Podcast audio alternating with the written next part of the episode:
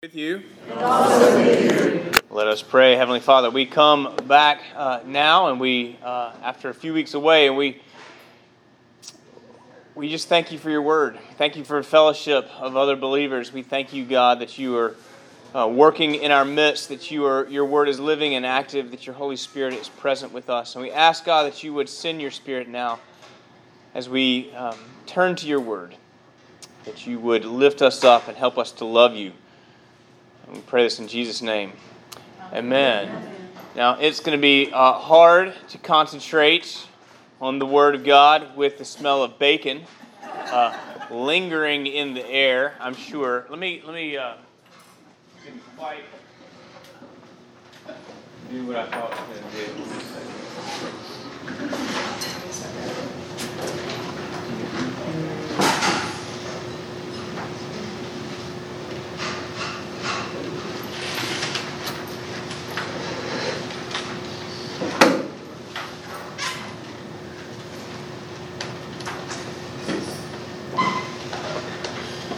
All right, so we uh, we are starting section uh, nine, actually, section nine, uh, in our study of Matthew, which is has now uh, not quite hit the one year mark, but um, I, I think that we will uh, probably finish somewhere around Christmas or maybe a little bit a little bit afterwards.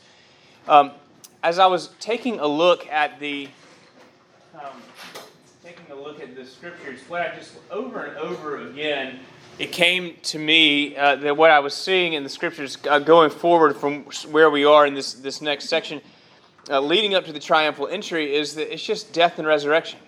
It's discipleship as death and resurrection over uh, and over again. So where we are in in the narrative, and I, I mean, for a year I talked about how Matthew is making his case that Jesus is the Christ, right? And so well, last year we looked at his birth and his ministry and his miracles and his teaching, particularly teaching in the Sermon on the Mount and the parables uh, in chapter 13. And the case culminated, if you remember, at Caesarea Philippi, uh, in front of a bunch of idols and uh, statues of false gods. And, um, and uh, Peter confessed there that Jesus is the Christ. Jesus said, uh, Who do you say that I am? Jesus, uh, Peter said, You are the Christ, the Son of the living God. Which is to say that Matthew has now made his case and put the sort of period on that. And now everything from there on heads towards Jerusalem. Uh, everything heads towards the cross. It's sort of this uh, come to the top of the mountain, now we're heading, heading there, even though Jerusalem technically is on top of the mountain. But it, uh, in the way that the structure of the narrative, we've, we've hit this uh, proclamation and now we're moving towards uh, Jerusalem and the cross. Eight lessons now covering uh, chapter 16, verse 21, where we start today, through the end of chapter 20. So we'll, we'll take eight lessons for this, this section Discipleship as Death and Resurrection is the title of it. Um, and uh, Jesus heading towards the cross. What the question is, what does it mean to follow him? What does it mean to follow Jesus as he heads to the cross? Over and over again, in one way or another, the answer is death and resurrection. Death to our old self, resurrected to a life uh, of new, by faith to a life of uh, the new self. Death of our old ways of thinking, resurrected to thinking like Jesus. Death of our selfish ambition, resurrected to letting God do the exalting death and resurrection over and over uh, again. And so that's sort of the theme for the next uh, eight weeks as we lead up to the triumphal entry, which will, of course, set us up for death and resurrection. So let's uh, get into the text. We'll take it sort of uh, one little pericope at a time, one uh, narrative. Jesus, the first, first paragraph, Jesus foretells his death and resurrection. It's a famous passage uh, Jesus gets salty uh, with Peter. From that time, Jesus began to show his disciples that he must go to Jerusalem and suffer many things from the elders and chief priests and the scribes and be killed, and on the third day be raised. No, that's not shocking to us because we know the story, but uh, that would have been very shocking to the disciples, particularly, wait a second, we just said you're the one who's going to deliver Israel from Rome. No, Peter took him aside and began to rebuke him, saying, Far be it from you, Lord, this shall never happen to you. But Jesus turned and said to Peter, Get behind me, Satan. You are a hindrance to me, for you're not setting your mind on the things of God, but on the things of man. Whew! If Jesus looked you in the eye and said, Get behind me, Satan, uh, you'd, I mean, you'd have to. I think you'd have to. We'd have to pick you up off the floor, right? I know that would be for me. I, that just, uh, just, uh, I'd be a puddle. I think. Um, he, I mean, particularly just after, uh, after he's kind of puffed up, you know, like, blessed are you, Simon Bar Jonah. You know, God is uh, flesh has not revealed this to you, but God uh, who is on high, and just over and over this. And you can just imagine Peter walks back from Caesarea to Philippi down to Galilee with a little little swagger. And, uh, and then Jesus starts telling him, well, you know, what this means that I'm the Christ is that I'm going to have to uh, go to Jerusalem and I'm going to um, I'm going to get put to death. And I think Peter probably hears this as you know what's probably going to happen. You know, this sort of pessimism uh, is, is he's not hearing it as prophecy, uh, but, uh, but as pessimism, as, as the idea that, uh, that if I am going to ascend to power, those who are in power are just going to put me to, to death. And, and, and uh, I think, uh, just given his character, given his nature, given what we know about Peter, that he is really trying uh, to comfort Jesus. In other words, to say, not on my watch. Um, I'm with you. I'm going to take care of you. Um, but, you know, Jesus has said he must. He must go to Jerusalem. Not, I'm going to have to.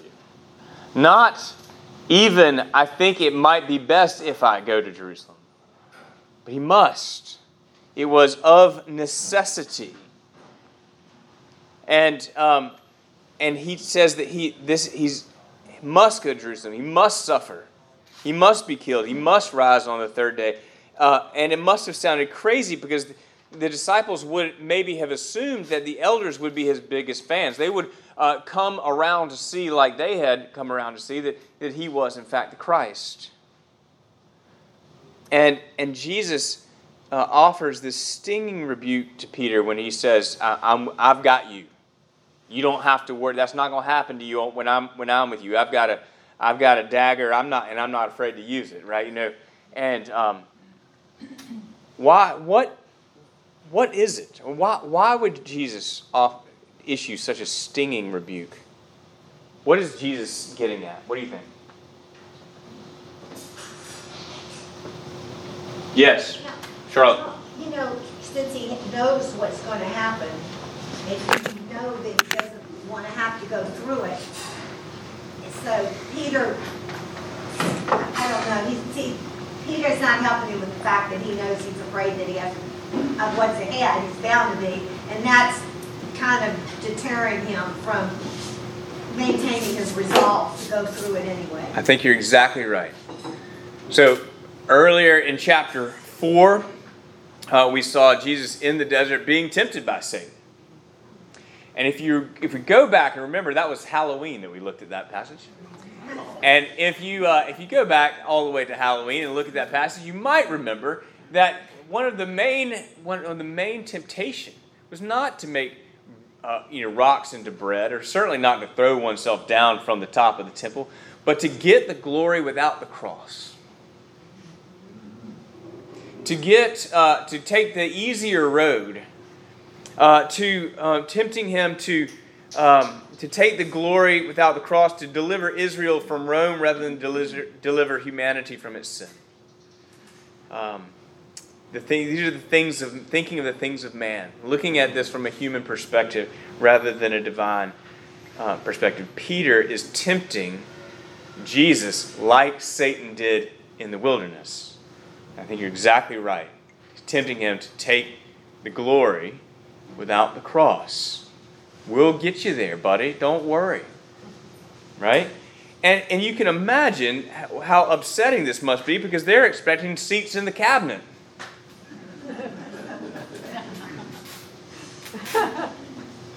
Jesus is saying that the cross is inevitable, not because the Pharisees are rotten, but because God has foreordained it.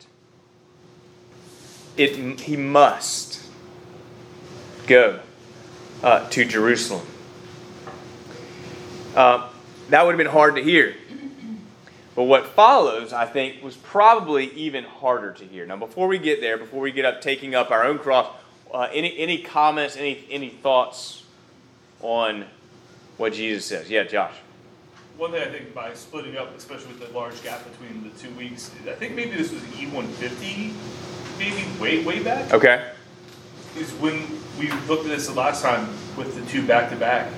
It was interesting to see that when Jesus praises Peter, he says, You're blessed because what you said came from the Holy Spirit. And here it's almost not that he's he's rebuking Peter, but he's saying what you're saying is coming from Satan. It's never like Peter is the, the main actor here. He's influenced by these things. Yeah, he doesn't tell Peter he's great. He tells him he's blessed. Yes. Right. So the, the, the glory and the credit goes goes to God, and in a, in a sense, the glory, uh, the not glory, but the uh, the rebuke goes to Satan. Yeah. Um, isn't that so? So Peter's got an angel, one angel on, on one shoulder, and one angel on the other shoulder, right? He's Yeah. got two people uh, whispering in, in each ear. What must that be like? Um,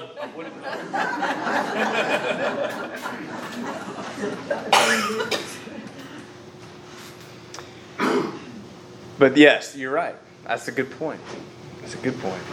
I think it still would have stung Peter, though. Oh, of course. I think, I think, I think it would. And he- It's hard not to take that one personally. And even Yeah. the blessed part, I think he still was walking on, you know, Sure. cloud nine going. Yeah. Yeah. Yeah, that's right. We, we, that's, that's worth some examination. We, we internalize those things, um, even though they're not really ours. That's, that's interesting. I want to think, think more about that. Anything, anything else? Yes, Beth. I'm wondering if, um, if, so Jesus knew that Peter would be the chosen one. And here, apparently, he doesn't get it.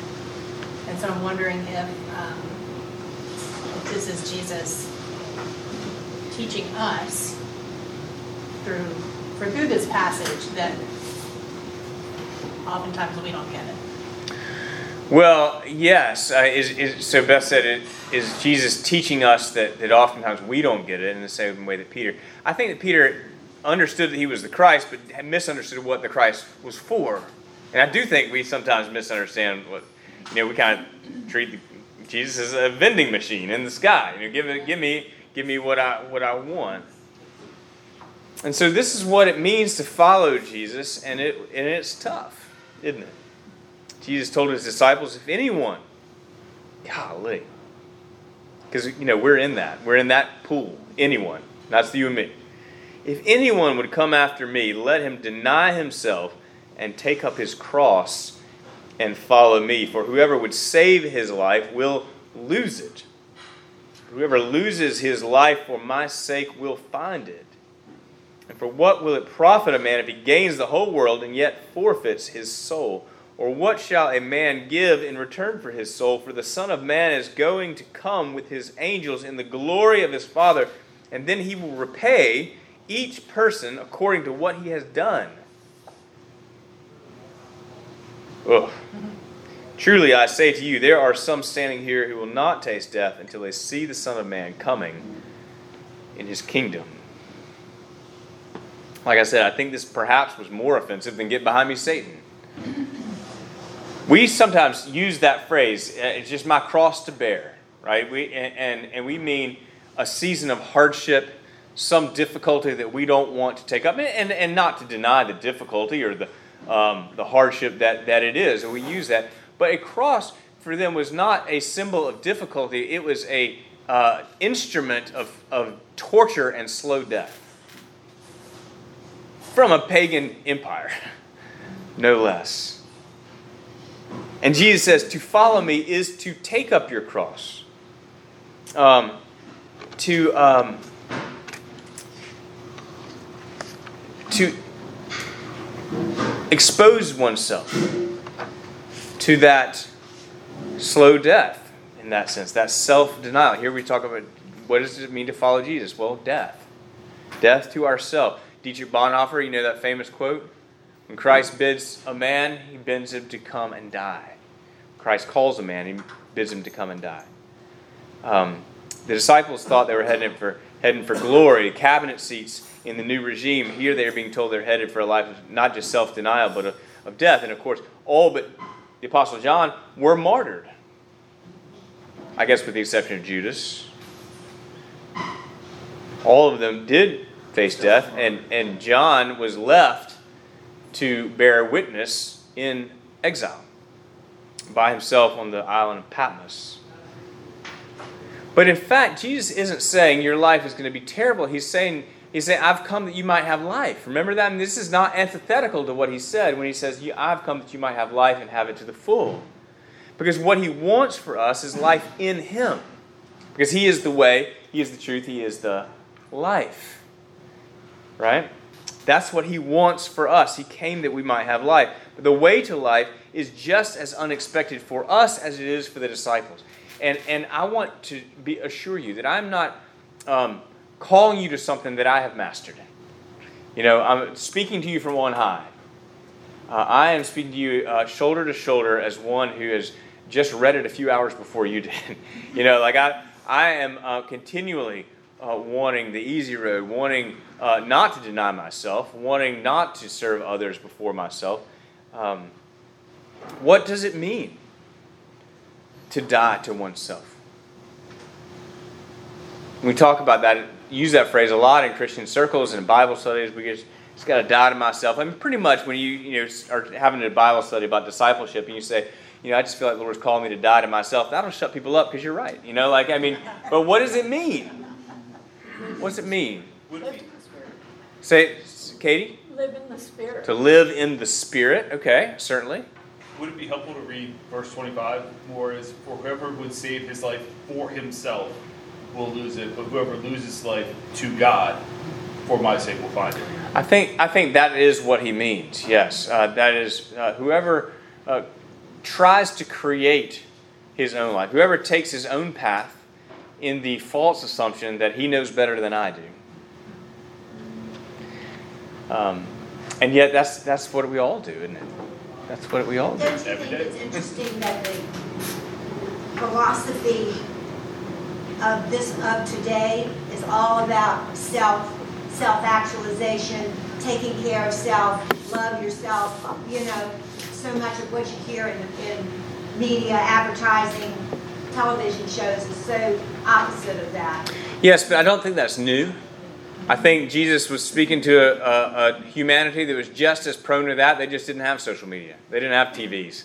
You know, they didn't have the billion dollar industry, multi, you know, many billion dollar industries that we have uh, to promote it. But the human heart is just as susceptible then as it is now.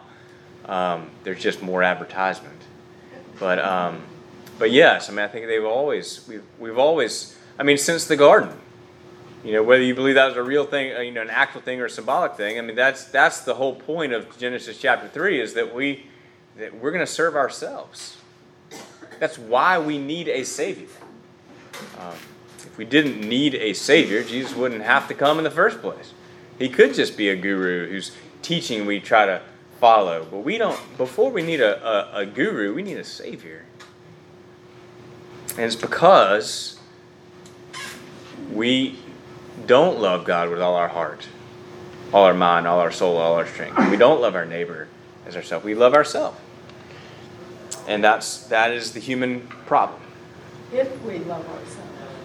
Well, we do. lo- I mean, I think I know you. I know what you mean. Some people just hate themselves, but but even that insistence on hating oneself is to deny what God has said is true about us, which is to, in a sense, love ourselves. I mean, I know it, it doesn't feel like that, Yeah.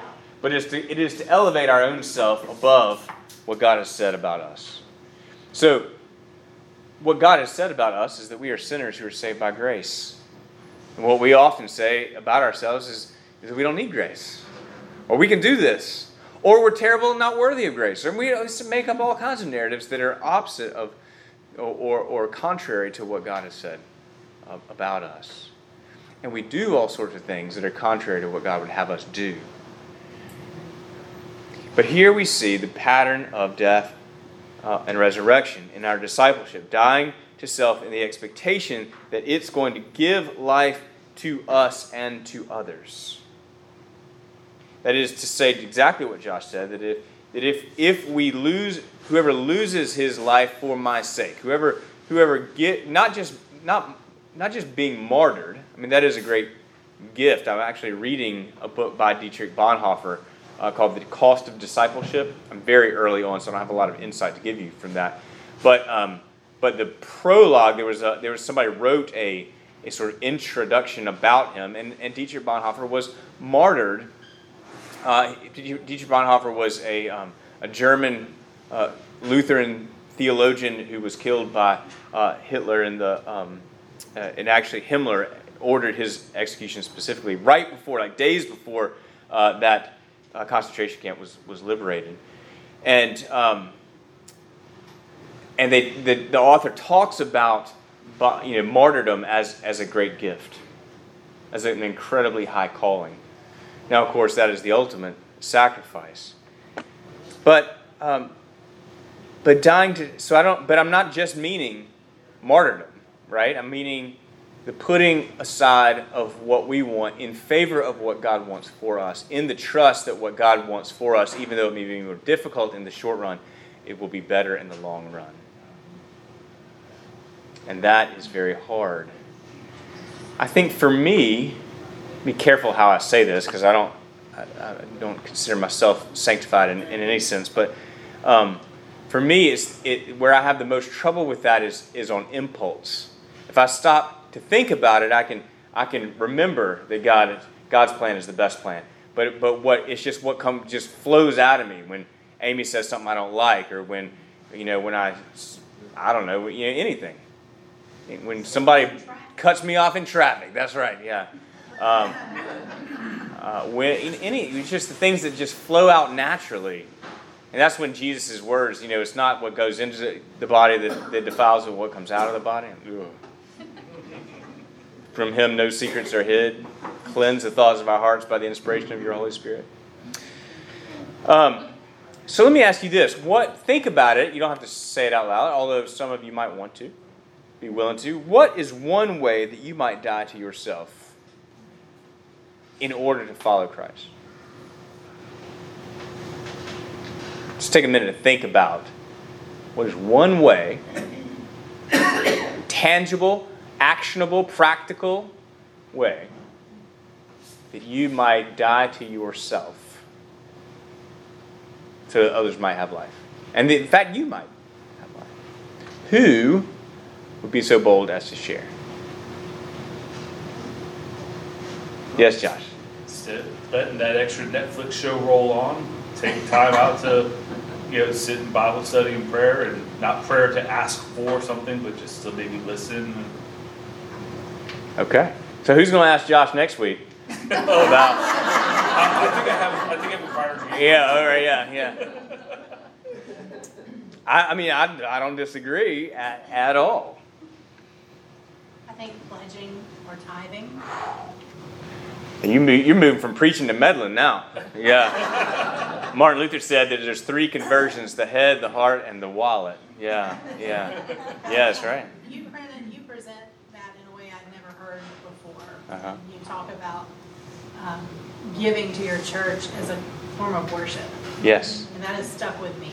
And I think um, I think that is a way to die to yourself. Giving of your of your bountiful gifts, not just financial. Tell you what, it is that it, there is death in that because talk about not getting what you want right away.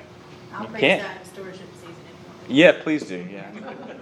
yes, Alicia. I think giving up control. Mm-hmm. I'd like God to follow my list of requests in order so He can worry about the big things. Mm-hmm. And I'm sure if He did it this way, it would be just perfect. Yes. That is very hard for me. Yeah. Very hard. It doesn't look like I would like it to look. And I'd like to be able to accept that. Yeah, that's what Abram does. We talked about that in the sermon this morning. That Abram says, "All right, listen, I know these, I, you're not going to be able to do it like you said you're going to do it, God. So, so I've got this plan worked out for you. Yeah. yeah. Yeah, you said you had this plan. It's, it's not going to work, God. So here's here's what you ought to do. Yes, control. Whew. That uh, yeah, that's yes, yes, ma'am. Along with that, not to be getting in the last word. Hmm. How many of you?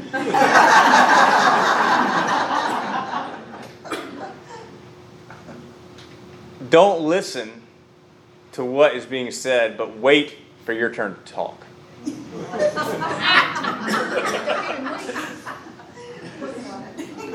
Not getting in the last word. Yes. Still, yes, Jim.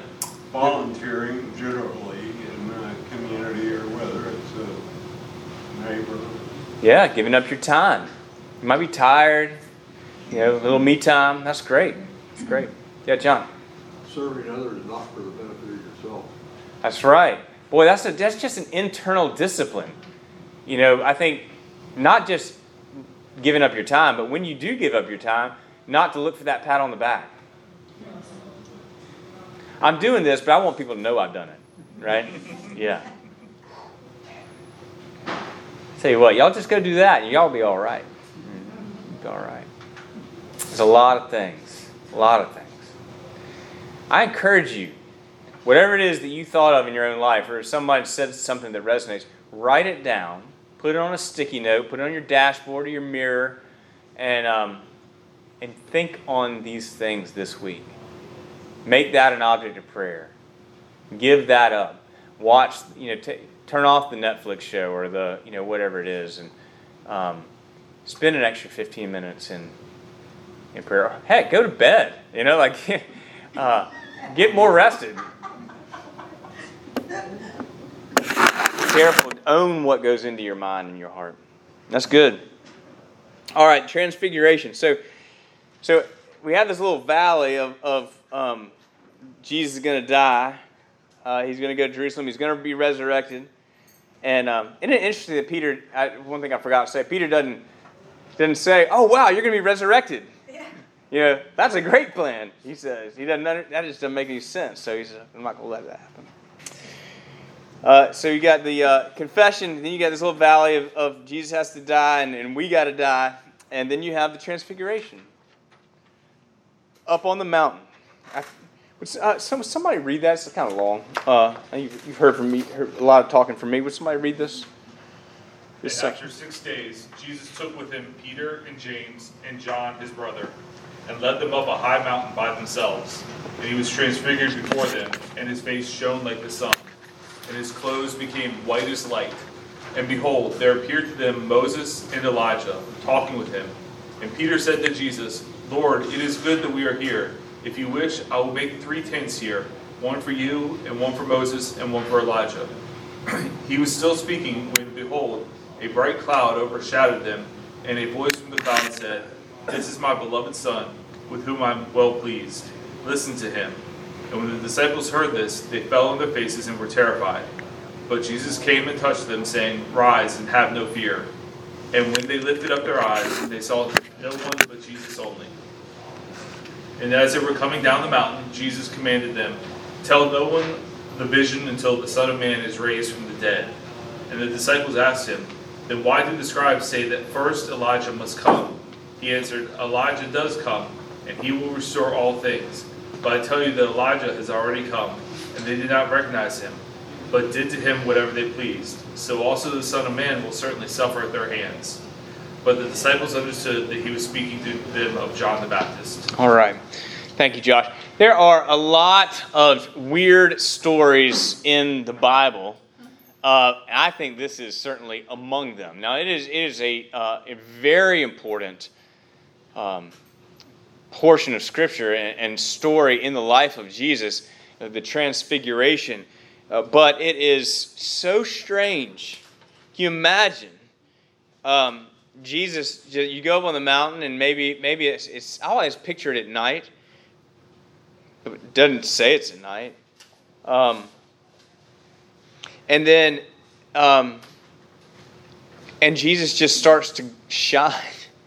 This, I mean, like it's just sort of, uh, you know, sort of uh, not horror movie, but just sort of sci-fi kind of, um, just weirdness. I think Jesus begins to be transfigured. He begins to glow. His face shone like the sun. His clothes become white uh, as light. It says. And then Moses and Elijah show up. Y'all, that's strange. That is weird. And they're talking with him. I think it's Luke that tells us he's talking with us about his departure. Uh, they're talking with Jesus about his departure, uh, meaning about his cross and death, resurrection, and ascension.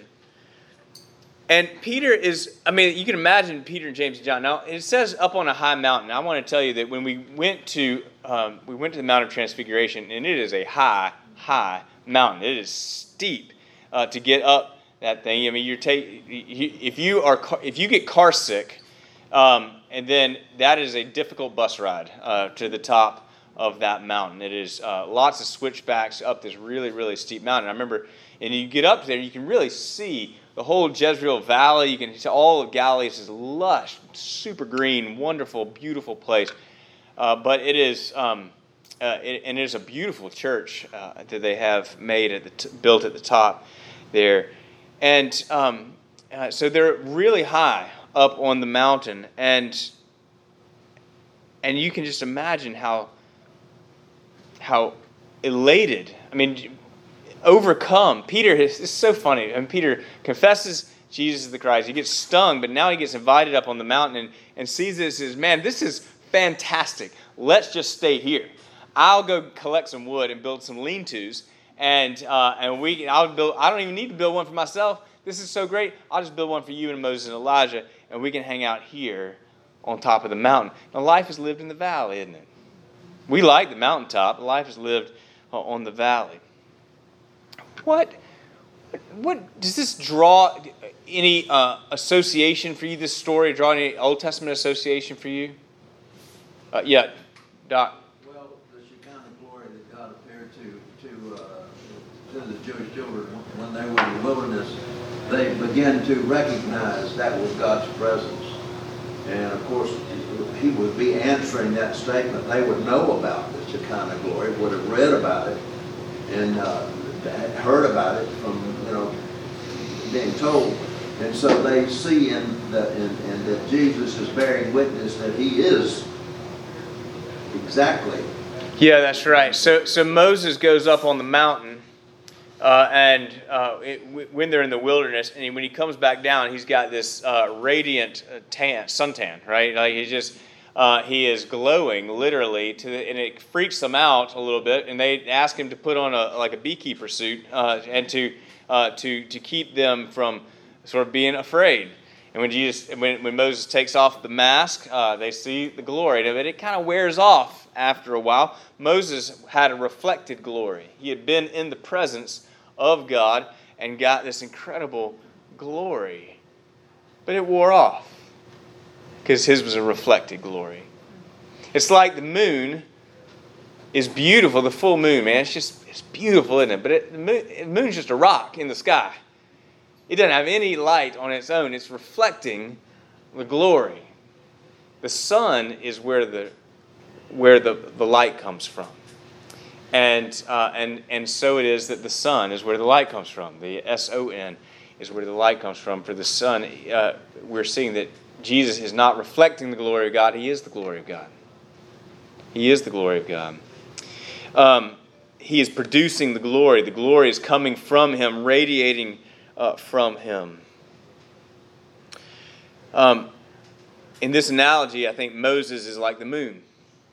He reflects the glory, but Jesus is the sun. He's the, the source of the light. He is the light.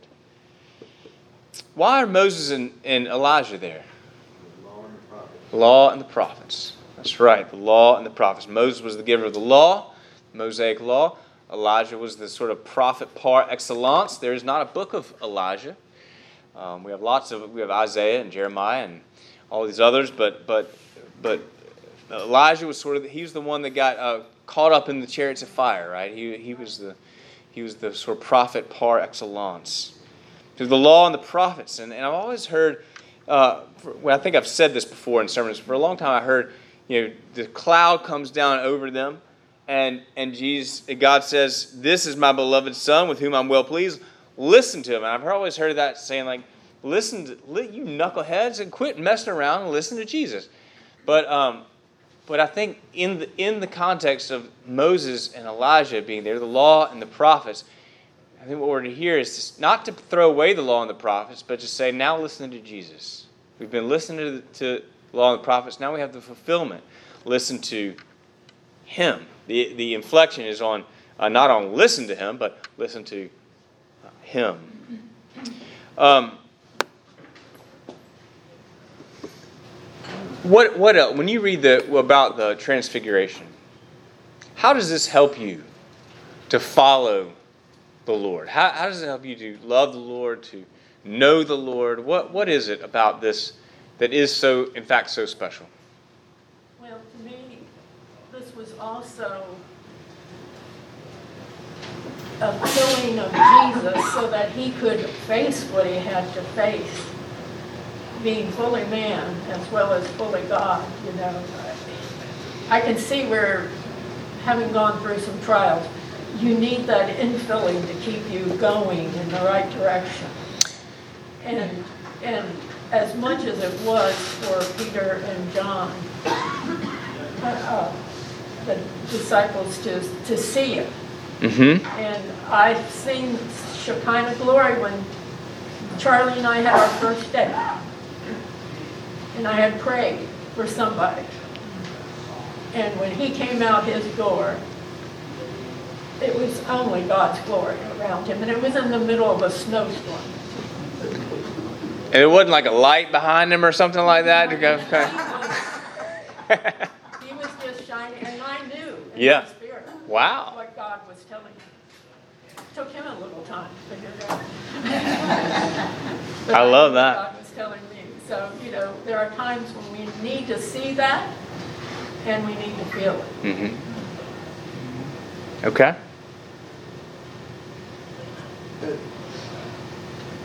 Yes. One other thought, towards the end of this, Jesus told them they had to go back down. They wanted to build booths or tents for these, these gentlemen who had come from the divine place of God, waiting for them, and uh, they wanted to build a tent or, put up a little booth. But he said, we've got to go down. And in our, our life, we have those moments where we have experienced the ecstasy of knowing who Jesus is, and he reveals himself to us.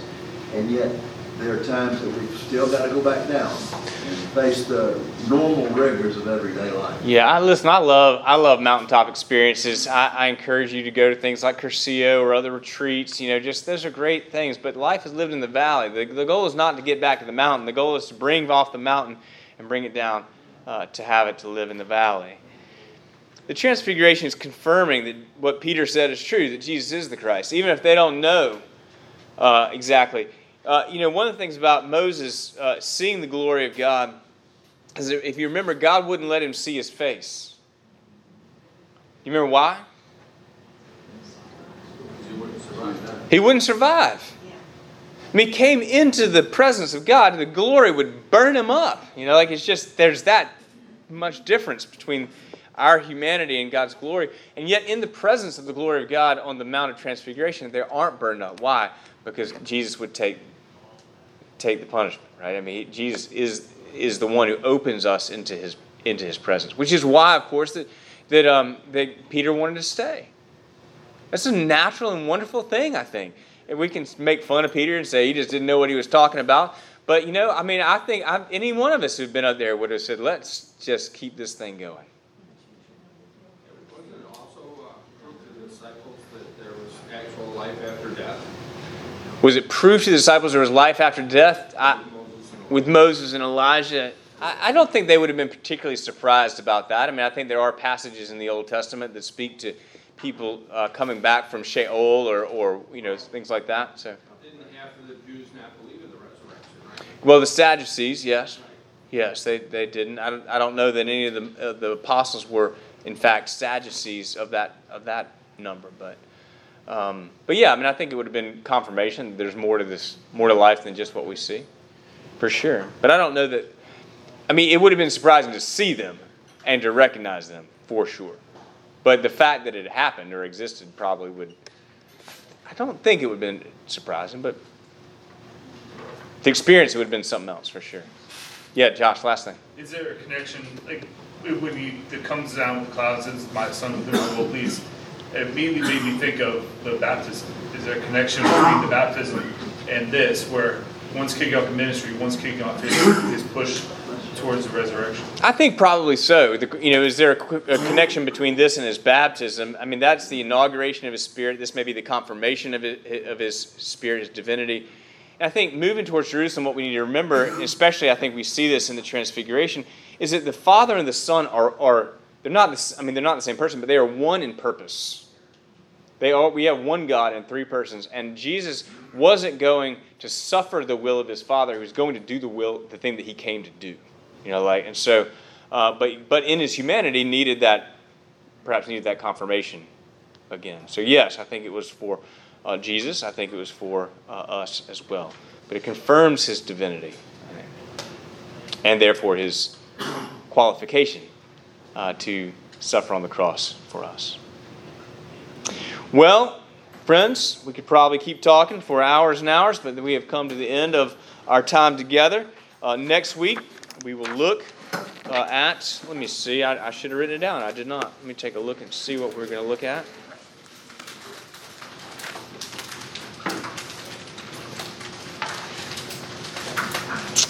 Uh, Jesus, uh, they come off the mountain and Jesus heals a boy with a demon. The temple tax, that's when they find the, uh, the coin in the fish's mouth.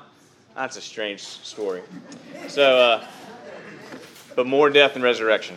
We'll see you next week and we'll see you in church. God bless you.